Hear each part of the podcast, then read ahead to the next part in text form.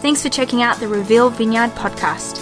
We are a Jesus centered community in El Mirage, Arizona.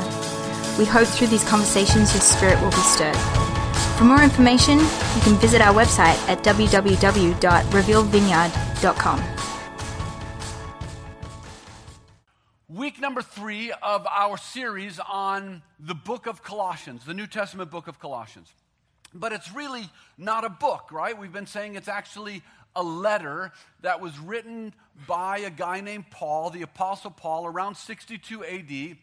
And it was written to the church at Colossae, or the people who make up the church of Colossae. It's why it's called the book, or really should be the letter, the epistle of Colossians. Now, uh, if, if you're not sure where it's at, uh, Colossae at uh, the time of uh, well, prior to Paul's letter, was a thriving market city. Uh, during the time of the uh, letter, it was on the downward decline. Uh, a major earthquake swept through Colossae around the time, just shortly after the letter was written. It leveled the city. Colossae is now gone by the way of ancient ruins for the most part. It has not been excavated, it's not been explored. Uh, it sits covered by earth. Uh, it exists in the general area of modern day Turkey. Uh, and so Paul's letter to the church at Colossae was to bring encouragement and correction. They got a little off center in their theology. The gospel started uh, being mixed with uh, other ideas and other religions. Remember, the, the prevailing power over the time was Rome. And one of the things that Rome did was thousands of miles of roads, right? All roads lead to Rome. What that did made travel a whole lot easier. And so there was a mixing of religious ideas that was very common and prevalent, and it was now seeping into the new church at uh, Colossae. And so, what we have today in our modern Bibles is a copy of that letter. Paul would write the letter, it would be read in front of the church, it would be copied down, and then it would be uh, sent to another local church that would read the letter. They would copy it down, send it to another church, and rinse and repeat. It would just continue. So we have a copy of a copy of a copy of a copy uh, preserved throughout history and now neatly packed into this little leather bound book, which is the number one selling book in all of history and the number one shoplifted book in all of history. Go figure that one out. That's true. I'm not sure how that works, but it, it, it it's true. And so, uh, quickly show you uh, an image there. What is on the screen is known as P46, Papyrus 46. Uh, it is significant because it came out of a codex um, uh, that contained many of the letters from Paul.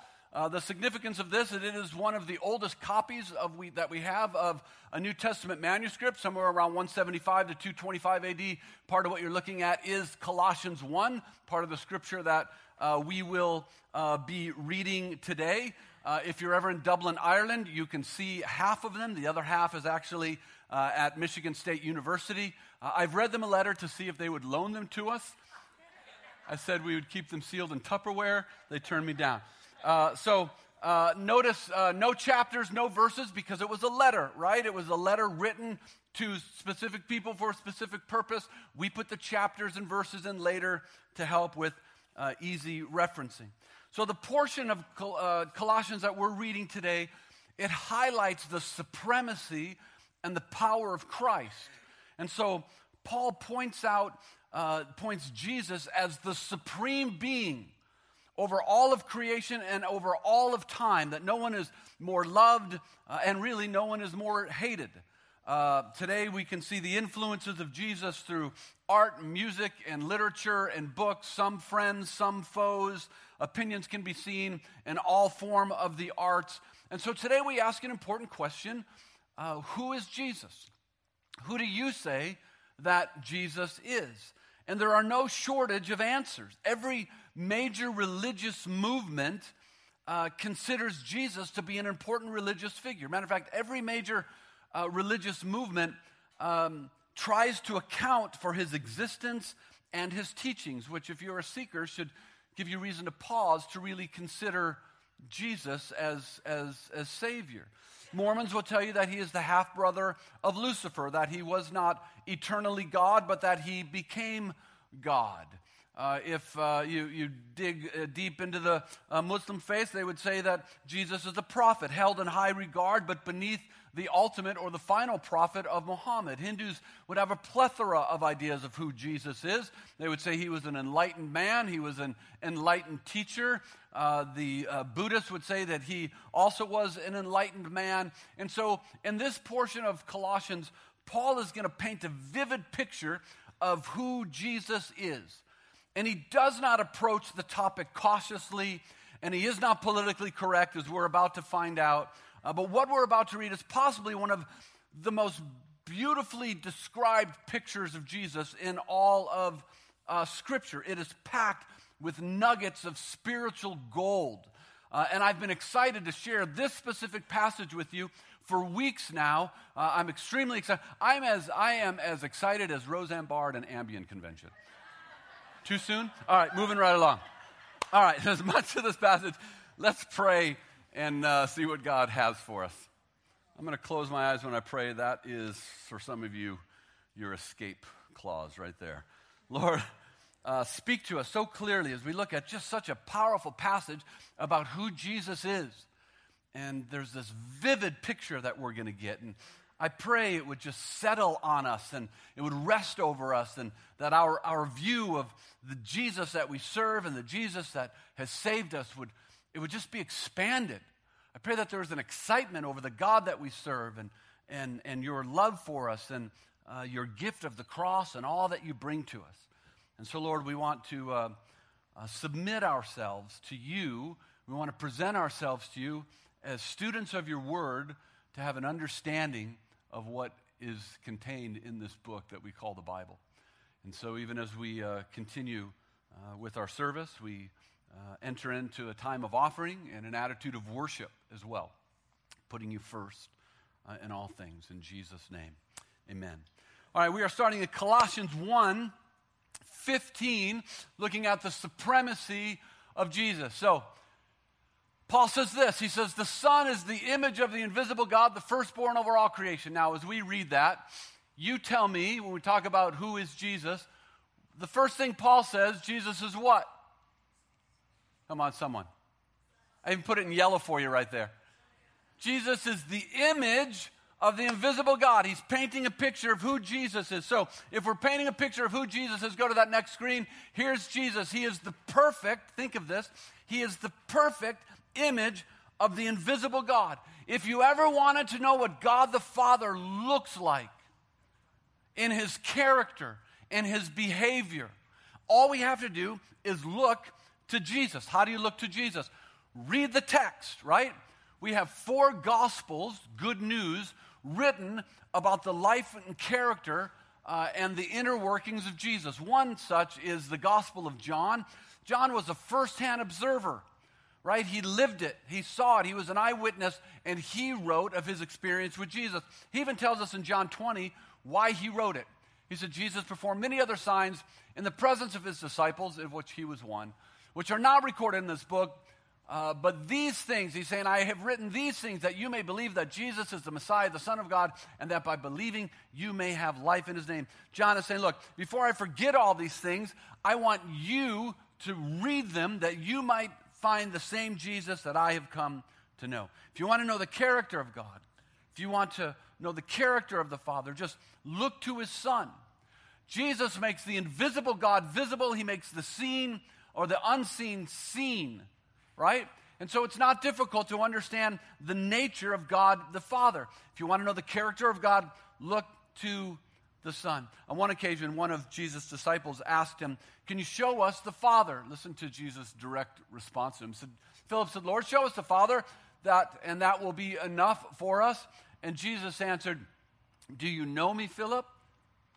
He says, Do uh, you know me, Philip, even after I have been among you for such a long time. Anyone who has seen me has what? Has seen the Father. Jesus perfectly, listen, perfectly reflects the image of God the Father. Here's one thing I know about all of us today. When you got up at some point, you stood in front of a mirror, and that mirror accurately reflected the true image of yourself. Now, some of you are like, yeah, my, my mirror's warped. It adds pounds to it. I doubt it, all right? I tell myself the same thing. But it reflects the true image of you. Matter of fact, I can tell you how long you stood in front of that mirror. Doesn't matter if you wear makeup or you go natural. Doesn't matter if you're man or woman. You stood in front of that mirror until it got better. Am I right? And at some point you're like, this is as good as it gets. And that's when you were done with the mirror. And so Jesus, like a mirror of sorts, accurately reflects the exact image of, of God, the character and the nature of God. Look at Colossians 1:15. Paul continues. The Son is the image of the invisible God, and he is the firstborn over all of creation. Now, Paul tells us that Jesus is the firstborn or the first created being created by God the Father. Is that what Scripture's telling us? Just shake your head. That's not what Scripture's telling us. Listen, Jesus is not a created being. That is not what this passage is telling us. So let's unpack it and try to see what it says. Uh, Paul is referencing a position of authority and a position of prominence. Now, the firstborn in this culture uh, held uh, a, a, position of honor, a position of authority. Uh, they held a unique rank and a unique privilege. Didn't matter how many children you had, the firstborn held this. And over time, the term firstborn began to be used not to communicate lineage or birth order, listen, but a unique rank and privilege of an individual. Israel is called uh, the first nation or the firstborn nation uh, of God. But were they the first nation that ever existed? Of course not. There were entire civilizations before them.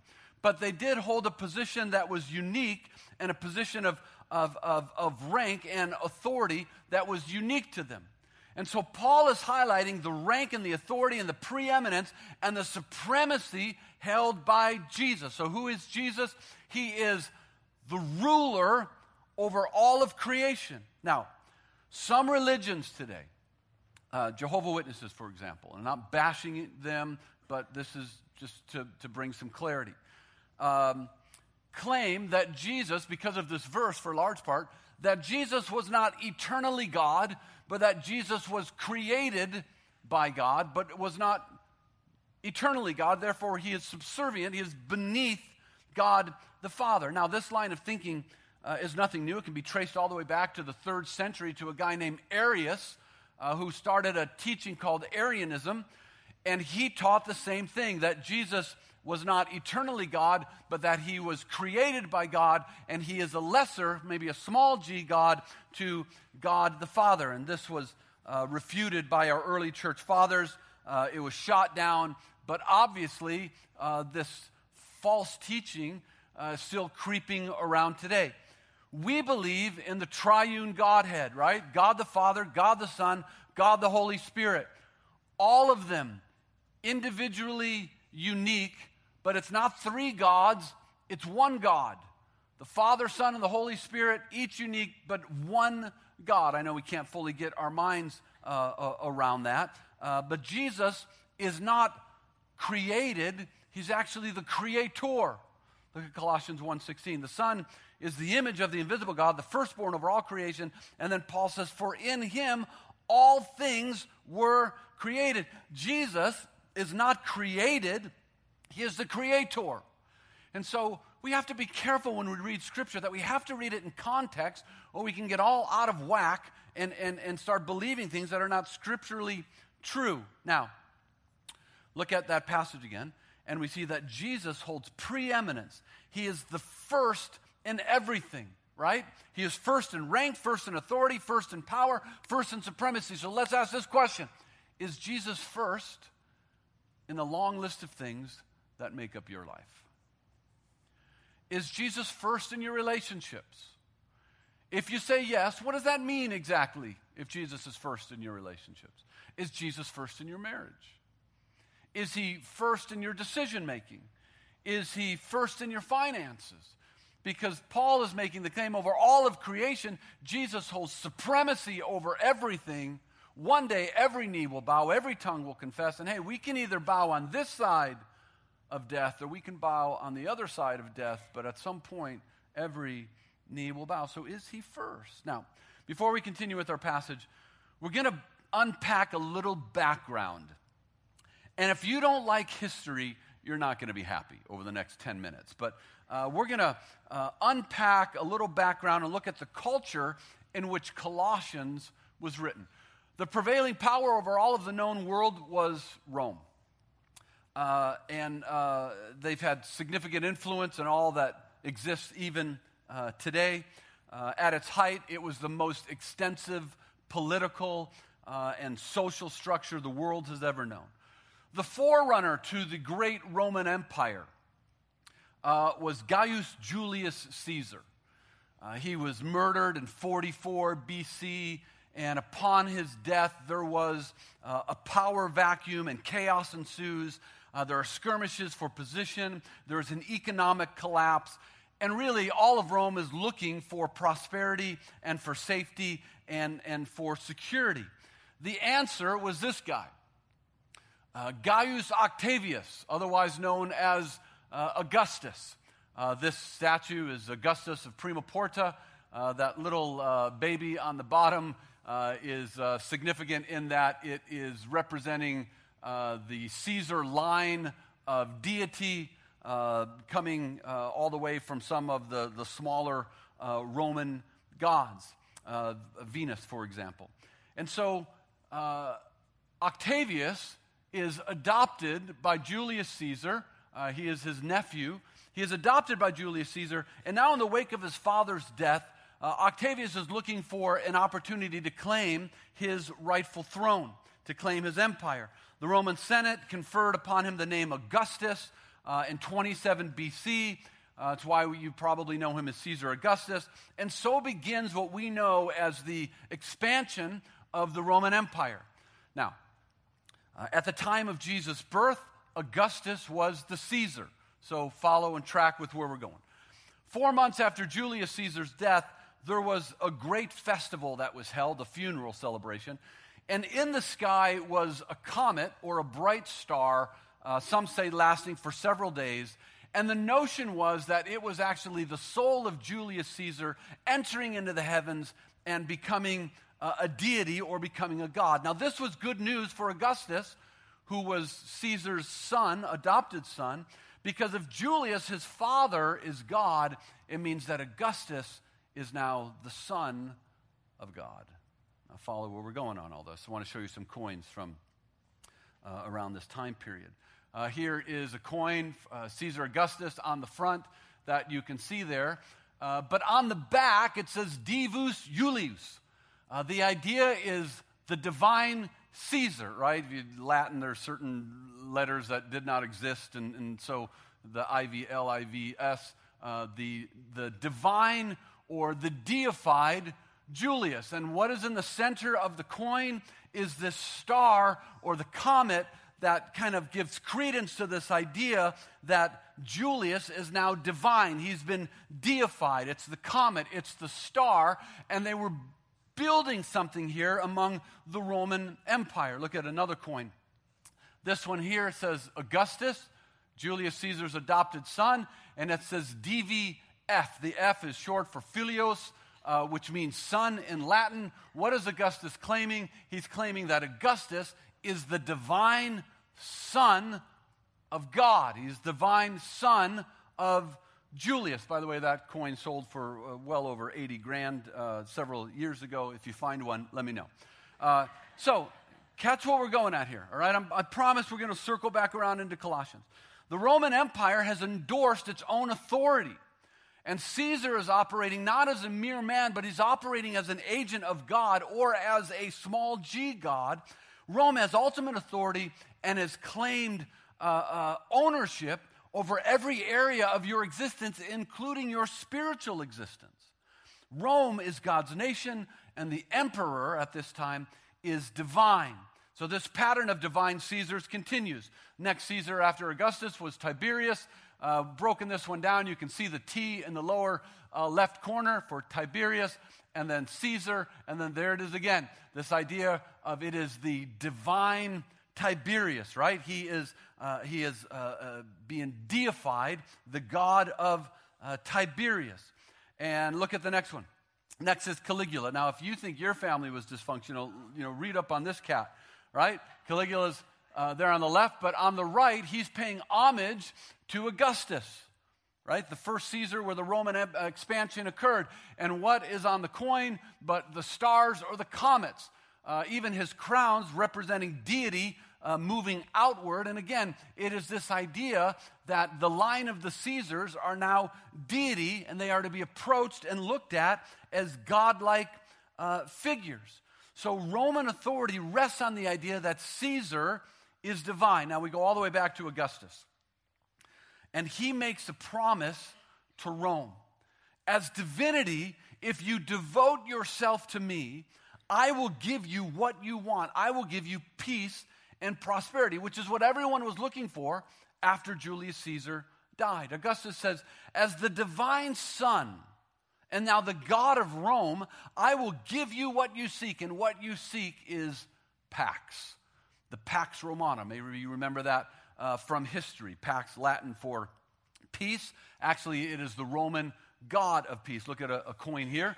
You have uh, Augustus there on the side, on the front, and on the back side is Pax, their goddess of peace. You can see the PAX. Notice what's laying at her feet. There is a sword laying at her feet because what they're claiming is that a, a, time of peace is coming and war will be coming to a close. And the scepter that she holds is an astrological symbol of commerce. What they are claiming that if you give me what I'm asking for, if you see me as the divine son, then we will give you peace and we will give you prosperity.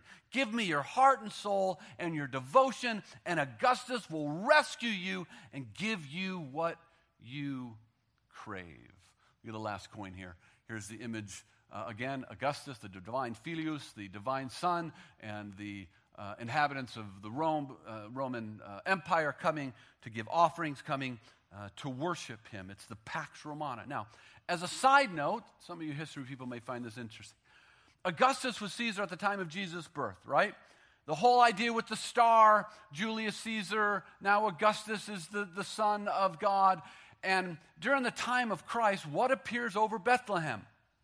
A star, right? And, and there, is almost this, this, this contradiction to this idea of Augustus and Julius Caesar being divine. A star appears over, uh, not over Rome, but appears over Bethlehem. And what do the angelic beings say when they come to the shepherds? A son is given. Well, wait a second, wait a second, wait a second. Augustus is the son of the divine. He's the divine Filius, right? No, no, no. The angelic beings say, no, no. A son has been given to you. And then what do they proclaim? Peace on earth. It was this, this, it was this message, uh, uh, uh almost a, a, a, little bit at, at, at, a jab, a subversive jab against uh, the Roman Empire. Now, with this background, we're going to continue looking uh, at Colossians, where Paul is uh, about to poke the bear. He's aware of the Pax Romana. He's aware of Caesar Augustus' claim to be the divine son. He's aware of Tiberius, who uh, also claims to be divine. And Caesar is uh, God's man over all of the known world. And in rebuttal, Paul sends a subversive message reminding the Colossians who holds ultimate power. Colossians 1.12. He says, in giving joyful thanks, we're going to back up into a passage last that we ended on last week and go all the way through what we just read. In giving joyful thanks to the Father who has qualified you to share in the inheritance of his holy people in the kingdom of light. It's not the inheritance in the kingdom of Rome, right? It's God's kingdom. For he has rescued. Now, the rescuer was Augustus. He was the one who's rescued us and brought us out of darkness into light. And Paul says, no, no, no, no, no. Jesus has rescued us from the dominion of darkness and brought us into the kingdom. Get this kingdom of empire conflict here. Kingdom of the Son he loves, and whom we have redemption, the forgiveness of sins. Now, this is where we picked up. The Son is the image of the invisible God. Well, wait, wait, wait, wait, wait, wait. The Son, Augustus is the, is the image of God. He's a divine Filius, right? No, no, no. Paul says, it's, forget about Augustus. There's, there's someone, there's someone uh, even more. Notice Augustus is being relegated and demoted. And then Paul fires a shot over the bow. He says, next screen, he says, For in him, Jesus, in Jesus, all things were created, things in heaven and on earth, visible and invisible, whether thrones or powers or rulers or authorities, and the Caesars had to be like, well, that sucks. right? This was a problem. This is why, if you read through some of the Gospels, some of the accusations against Jesus was he was looking to over, overthrow Caesar, right? Which is not what Jesus was looking to do physically, but spiritually, he was usurping that kingdom with his own kingdom. And so here is this, this idea that rulers and authorities, thrones and powers, Paul's saying, look, are you looking for redemption and new life? Are you looking for a better life? Are you looking from release from the old order? He says this You can either trust in Pax Romana, the Roman peace, or you can trust in Pax Christi, the peace of Christ. Paul's text is almost treasonous. It's like Augustus, you know, I, I know Augustus claimed to be the divine son, but meet the son who is over all even Caesar. And then he stokes the fire in chapter 2. We're going to jump ahead. We'll cover this later. He says, Say to it that no one takes you captive through hollow, uh, through hollow and deceptive philosophy, which depends on human tradition. What do you think he's talking about there? And the elementary spiritual forces of this world rather than Christ. I wonder if he's like our elementary spiritual forces of this world rather than according to Christ. And then he says this For in Christ all the fullness of deity lives. This had to be a problem. Like, mm, deity lives in the Caesars. Paul says, no, no. In, the, in Christ, all the fullness of deity lives in bodily form. Right? It's not Caesar. Paul's saying it's Jesus in verse 10. And in Christ you have been brought to fullness. He is the head over every power and authority. It's almost like Caesar meet Jesus, Jesus meet Caesar. Do, do, do, you there's so much depth in what Paul is writing to the church in light of the Roman Empire, which stretched all the way from Rome into Africa, all the way down through the, the, the Middle East and up into uh, Europe and through into uh, Asia. And here it is Paul setting things in order that Jesus is the divine Son of God. Now, let's continue. Verse 17. Uh, if you don't like the history stuff, come back next week. We'll have something different. All right? Verse 17. But let me just say this. Uh, the, sometimes when we do books like this, I know that the church likes inspiration. And I always try to bring something inspirational to you when uh, you're here on Sunday. But I never want us to seek inspiration uh, and exclude uh, information, right? Uh, uh, I, I know we like the catchy phrases and we all like to get out of here and feel good, but that's the inspiration. Sometimes we just need the information on the scripture, what it means, what it was like, what it was like when it was written, how does it apply to us. And so we're really kind of digging deep on stuff. I know this may not be some of, of your thing, uh, but I'm hoping you leave here with a greater appreciation for scripture and you start to read it uh, on your own. All right, verse 17. He is before all things, and in him all things hold together. So, who is Jesus? He is the perfect image of God. He is the ruler over everything. In other words, Paul is saying Rome isn't holding everything together, it's bigger than that. Here's the good news Jesus not only holds the universe together, but he holds our lives together. Now, what that means is this what I cannot sustain in my life, he can sustain. And what my hands cannot hold together, his hands can hold together. So I don't know what it is that you might find yourself going through today. But I am convinced of this that whatever situation you find yourself in, that Jesus still holds all things together, even your life. Now, I'm not telling you that all your problems are going to disappear. That's not scriptural.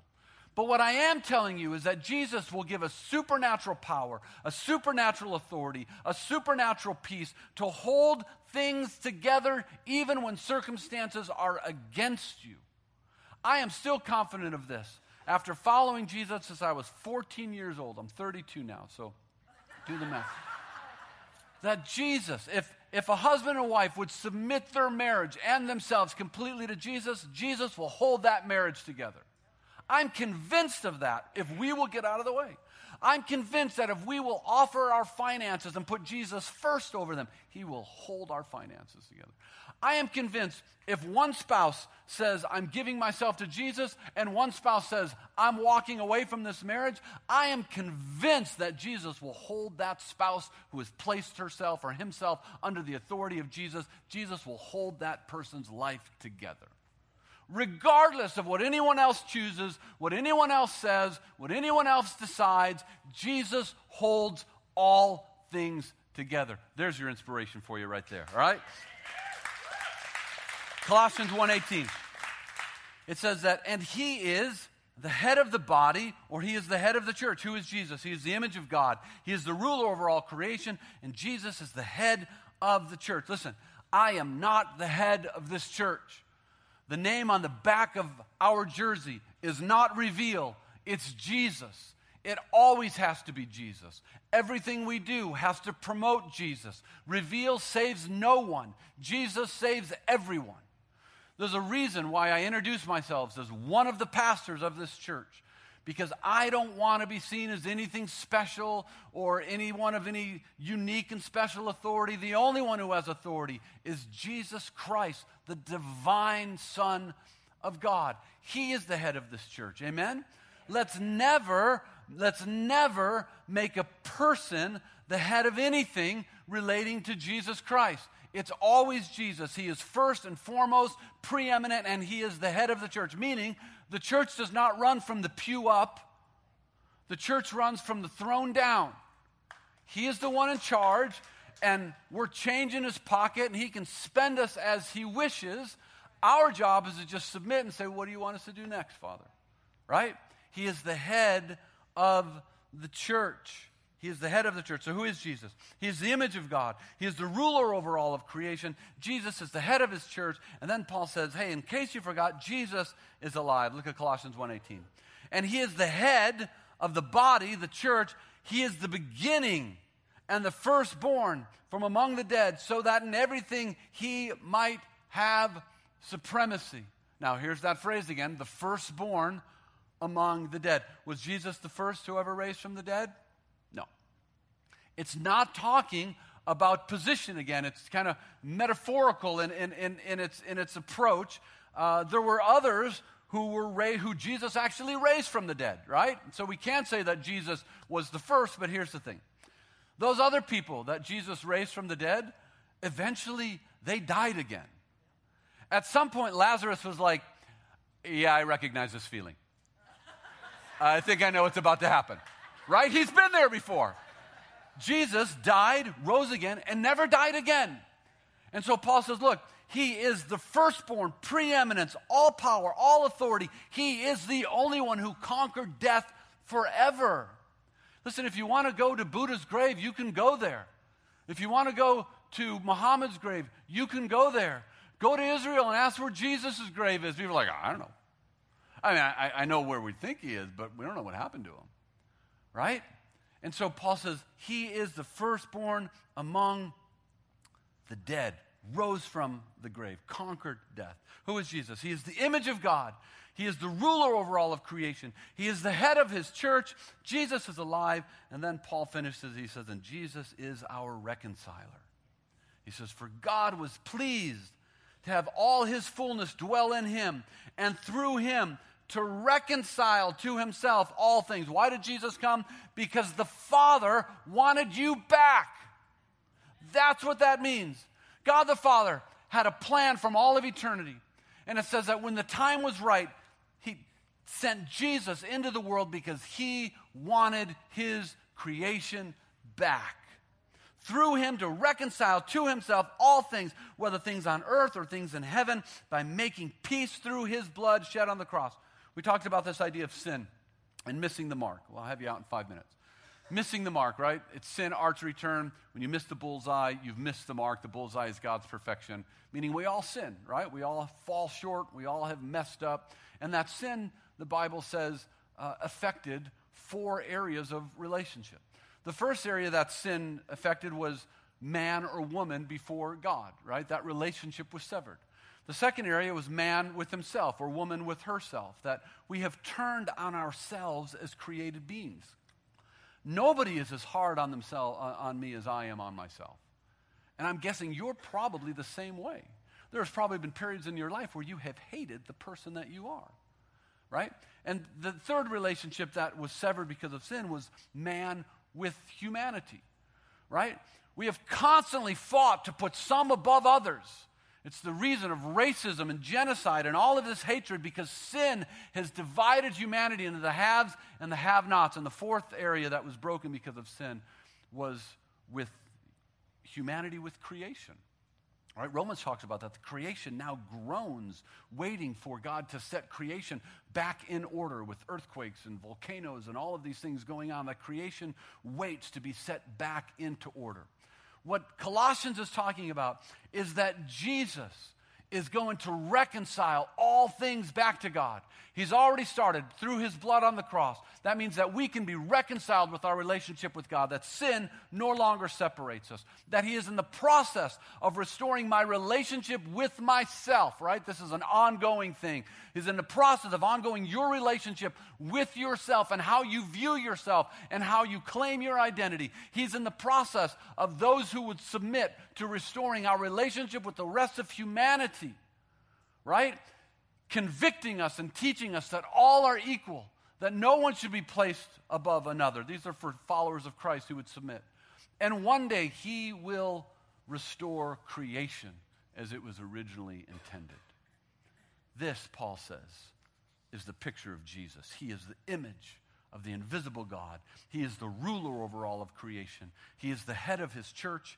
He is alive, and He is the reconciler that we need. And Paul says, Who wants that Jesus? That's a pretty good Jesus to claim as your own. Amen. All right, here's your homework. For you, if you haven't, you need to start reading Colossians on your own. Man, it is packed full of spiritual truth.